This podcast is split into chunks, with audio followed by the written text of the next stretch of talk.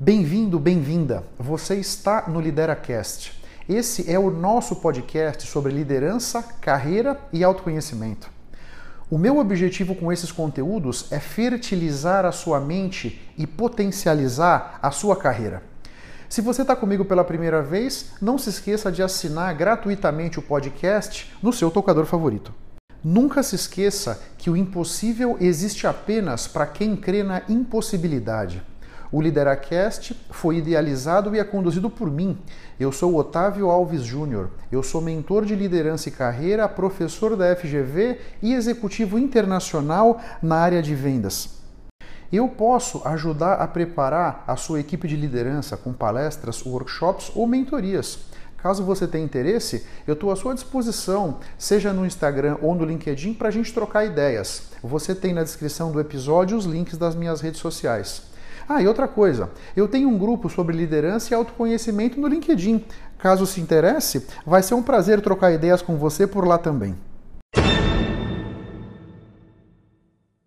Puxa, quero dividir com vocês hoje uma notícia muito legal. Agora, no final de junho de dois mil e vinte, foi lançado pela editora Literária o meu primeiro livro como coautor.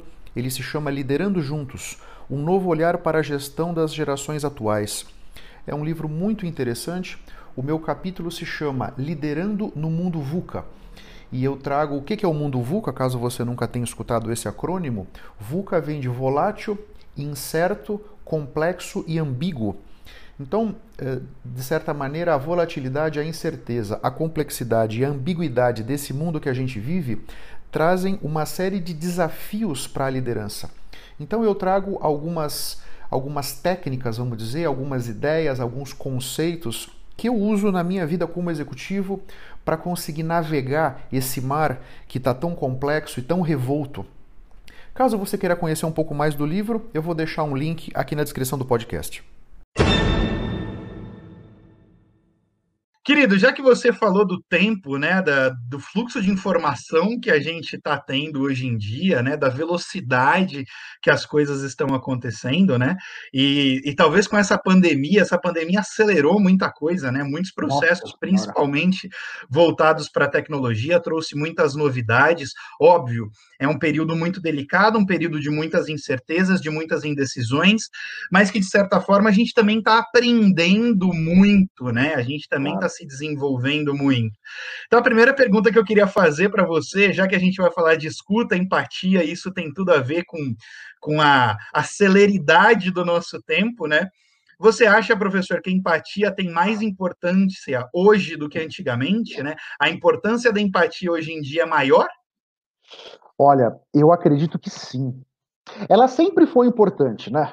Uma pessoa empática sempre foi diferenciada no século passado ou no anterior. Mas agora, o mundo moderno, seja com o uso da tecnologia, seja do empoderamento que todos nós passamos a ter, né? Isso fez com que nós nos valorizássemos mais do que anteriormente, eu acho. Uhum. Então, nós queremos mais. Nesse sentido, pensa numa relação do funcionário com a liderança, pensa na, na, na relação sua com a sua família, com os vizinhos, com as partes interessadas. Na medida em que você consegue, hoje em dia, construir relações empáticas, uhum. você tem um diferencial muito grande. Porque a aceleração que o mundo nos trouxe, que talvez a gente possa dizer que é até alucinante, né? É, fez com que nós nos afastássemos muito do ser e nós nos aproximássemos muito do ter, né? Uhum. Então esse foi um caminho que trilhamos todos aí nessas últimas décadas, vamos dizer. Agora a pandemia tem nos convidado a, a reavaliar isso, né? Se faz sentido continuar ou não. Mas uhum. o fato é, nesse momento em que a gente é convidado a olhar mais para o ser, a questão da qualidade das relações é muito, fica muito mais importante do que a quantidade das relações. E me parece que essa questão da qualidade da relação tem a ver com a profundidade que você consegue construir essa relação, que tem tudo a ver com a empatia, né? Às vezes um bate-papo de meia hora com a empatia lá em cima, você consegue enraizar um relacionamento que de repente levaria anos, sem empatia, às vezes na cabeçada, né? E como nós temos hoje, a vida é muito acelerada, praticamente a gente tem que, a cada tiro você tem que matar o leão, né? Você não é tem como dar dois tiros no leão, você tem que matar na primeira. Então, eu fico sempre muito atento nos meus contatos, seja com clientes, fornecedores, funcionários, etcétera, alunos, na qualidade dessa comunicação. Uhum. É mais importante que a quantidade, que é mais importante que qualquer coisa. E aqui eu acho que a empatia entra muito nessa nossa capacidade de nos colocarmos no lugar do outro. Tentar enxergar os problemas sobre o prisma do outro. Uhum. Tentar entender o outro antes de querer ser entendido. Eu acho que nesse molho tem muito aqui da empatia. Então, ela é mais, na minha forma de ver, é mais importante hoje do que era no passado. Como é que você vê uhum. isso? É, eu, eu, acho, eu acho muito curioso a gente estudar a história, né? Quando a gente compara duas épocas, né, duas eras, a gente fatalmente cai no estudo da história. Uh, eu estava lendo uma reportagem ontem, anteontem, que alguns motoristas de aplicativos estão se organizando para montarem o próprio aplicativo. É como se uma cooperativa fundasse um aplicativo de transportes. Se a gente olhar lá para trás, lá para a Revolução Industrial, né, séculos dezessete, dezoito, ali, né, uh, no final do século dezoito, começo do século dezenove, talvez, que tinha, teve um boom de greves, né, que foi quando as greves começaram a acontecer. O que, que aconteceu? Os trabalhadores começaram a exigir os direitos deles em ambiente fabril. Se a gente pegar um intervalo, desde a Revolução, né, desde o começo, desde os dos primeiros teares, daquelas primeiras estruturas fabris, demorou-se ali aproximadamente uns sessenta anos, cinquenta anos, para termos algumas greves organizadas, de fato, né, para termos movimentos organizados. O que a gente está vendo, desde as criações dos aplicativos de delivery, foram o que? Há cinco, seis, sete anos atrás, Verdade. no máximo. Então, Verdade. a gente vê a história se repetir num período muito mais curto, numa celeridade muito maior. Isso Verdade. tem a ver com o fluxo de informações que a gente falou que é maior também. É. Então, se a gente parar para pensar, a história se repete. Entender a história, analisar a história é muito inteligente, muito importante, porque ela vai se repetir em algum determinado momento.